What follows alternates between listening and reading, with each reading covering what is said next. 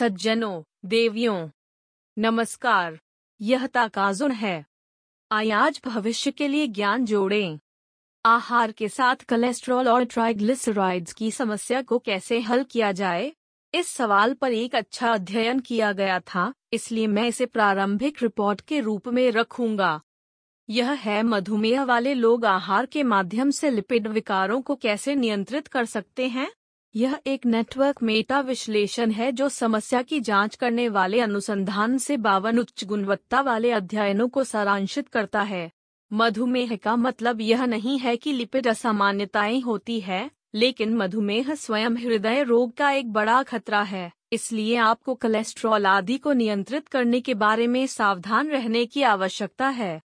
तो इस अध्ययन में, खराब कोलेस्ट्रॉल ट्राइग्लिसराइड्स और अच्छे कोलेस्ट्रॉल में कमी को रोकने के लिए सबसे अच्छा आहार क्या है? मैंने जगह की जाँच की है, और मुझे लगता है कि यह एक ऐसी सामग्री है जो उन लोगों के लिए पर्याप्त उपयोगी है जिन्हें मधुमेह के बजाय सामान्य स्वास्थ्य जाँच संख्या की समस्या है। वैसे, नेटवर्क मेटा विश्लेषण बहुत मोटे तौर पर बोल रहा है। अप्रत्यक्ष रूप से उन वस्तुओं की तुलना करने की एक विधि है जिनकी तुलना सीधे नहीं की जा सकती है। उदाहरण के लिए, मान लीजिए कि कम वसा वाले खाद्य पदार्थों और उच्च वसा वाले खाद्य पदार्थों के आहार प्रभावों की तुलना में एक परीक्षण था। मान लीजिए कि कम कार्बोहाइड्रेट वाले खाद्य पदार्थों और उच्च वसा वाले खाद्य पदार्थों के आहार प्रभावों की तुलना करने वाला एक परीक्षण था। इस ज्ञान के आधार पर, आइए कम वसा वाले और कम काब वाले खाद्य पदार्थों के आहार प्रभावों की तुलना करें। यह ऐसा ही है। सटीकता केवल अप्रत्यक्ष रूप से घट जाती है, लेकिन यह बहुत सुविधाजनक है क्योंकि आप पूरी तरह से सापेक्ष रैंकिंग प्राप्त कर सकते हैं। और यहाँ, आठ प्रकार आहार विधियों जो कोलेस्ट्रॉल और ट्राइग्लिसराइड्स में सुधार करते हैं के रूप में तुलना का लक्ष्य है। कम कार्बोहाइड्रेट वाला आहार कार्बोहाइड्रेट कुल कैलोरी का 25 प्रतिशत से अधिक नहीं है डंडा। हल्के कार्बोहाइड्रेट आहार। कार्बोहाइड्रेट कुल कैलोरी का 25-45 प्रतिशत है डंडा। एक उच्च प्रोटीन आहार, कुल कैलोरी का 20 प्रतिशत से अधिक प्रोटीन है डंडा। कम वसा वाले आहार, वसा कुल कैलोरी का 30 प्रतिशत से अधिक नहीं है। कम जीआई आहार। शाकाहारी।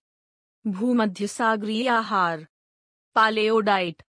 जब मैंने उपरोक्त आहार पद्धति से शुक्र नामक रैंकिंग सूचकांक का उपयोग करने की कोशिश की तो परिणाम इस तरह थे।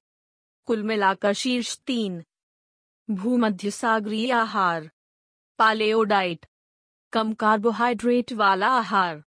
खराब कोलेस्ट्रॉल में सुधार के लिए शीर्ष तीन प्रभावी। शाकाहारी। कम जीआई आहार। एक हल्का आहार। अच्छे कोलेस्ट्रॉल में सुधार के लिए शीर्ष तीन प्रभावी भूमध्य सागरीय शैली, कम कार्बोहाइड्रेट वाला आहार पालेओडाइट ट्राइग्लिसराइड्स में सुधार के लिए शीर्ष तीन प्रभावी पालेओडाइट भूमध्य सागरीय आहार, कम कार्बोहाइड्रेट वाला आहार।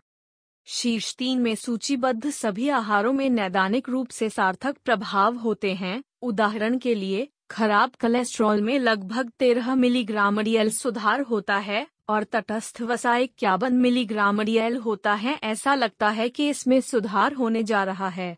यदि आप लिपिड के बारे में चिंतित हैं तो आपके पास इसे आजमाने के अलावा कोई विकल्प नहीं है। मोटे तौर पर संक्षेप करने के लिए, यदि स्वास्थ्य जाँच में कोलेस्ट्रॉल और ट्राइग्लिसराइड सभी खराब हैं तो भूमध्य सागरीय शैली, वैसे भी यदि आप खराब कोलेस्ट्रॉल को कम करना चाहते हैं तो मांस कम करें और सब्ज़ियाँ बढ़ाएँ।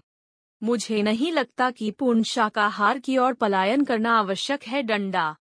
मिडिल डॉट यदि आप तटस्थ वसा से छुटकारा पाना चाहते हैं तो पैलियो आहार पर जाएँ। क्या ऐसा सोचना अच्छा नहीं है? आप क्या करने जा रहे हैं? हर व्यक्ति में अपना जीवन बदलने की शक्ति होती है। आज सबसे छोटा दिन है। आय ज्ञान के साथ कार्रवाई करें और अपने भविष्य के लिए आगे बढ़ें। यदि आप एक सज्जन और एक महिला हैं जो कहती हैं कि यह अच्छा था तो कृपया हमें एक उच्च रेटिंग दें और चैनल की सदस्यता लें। फिर फिर से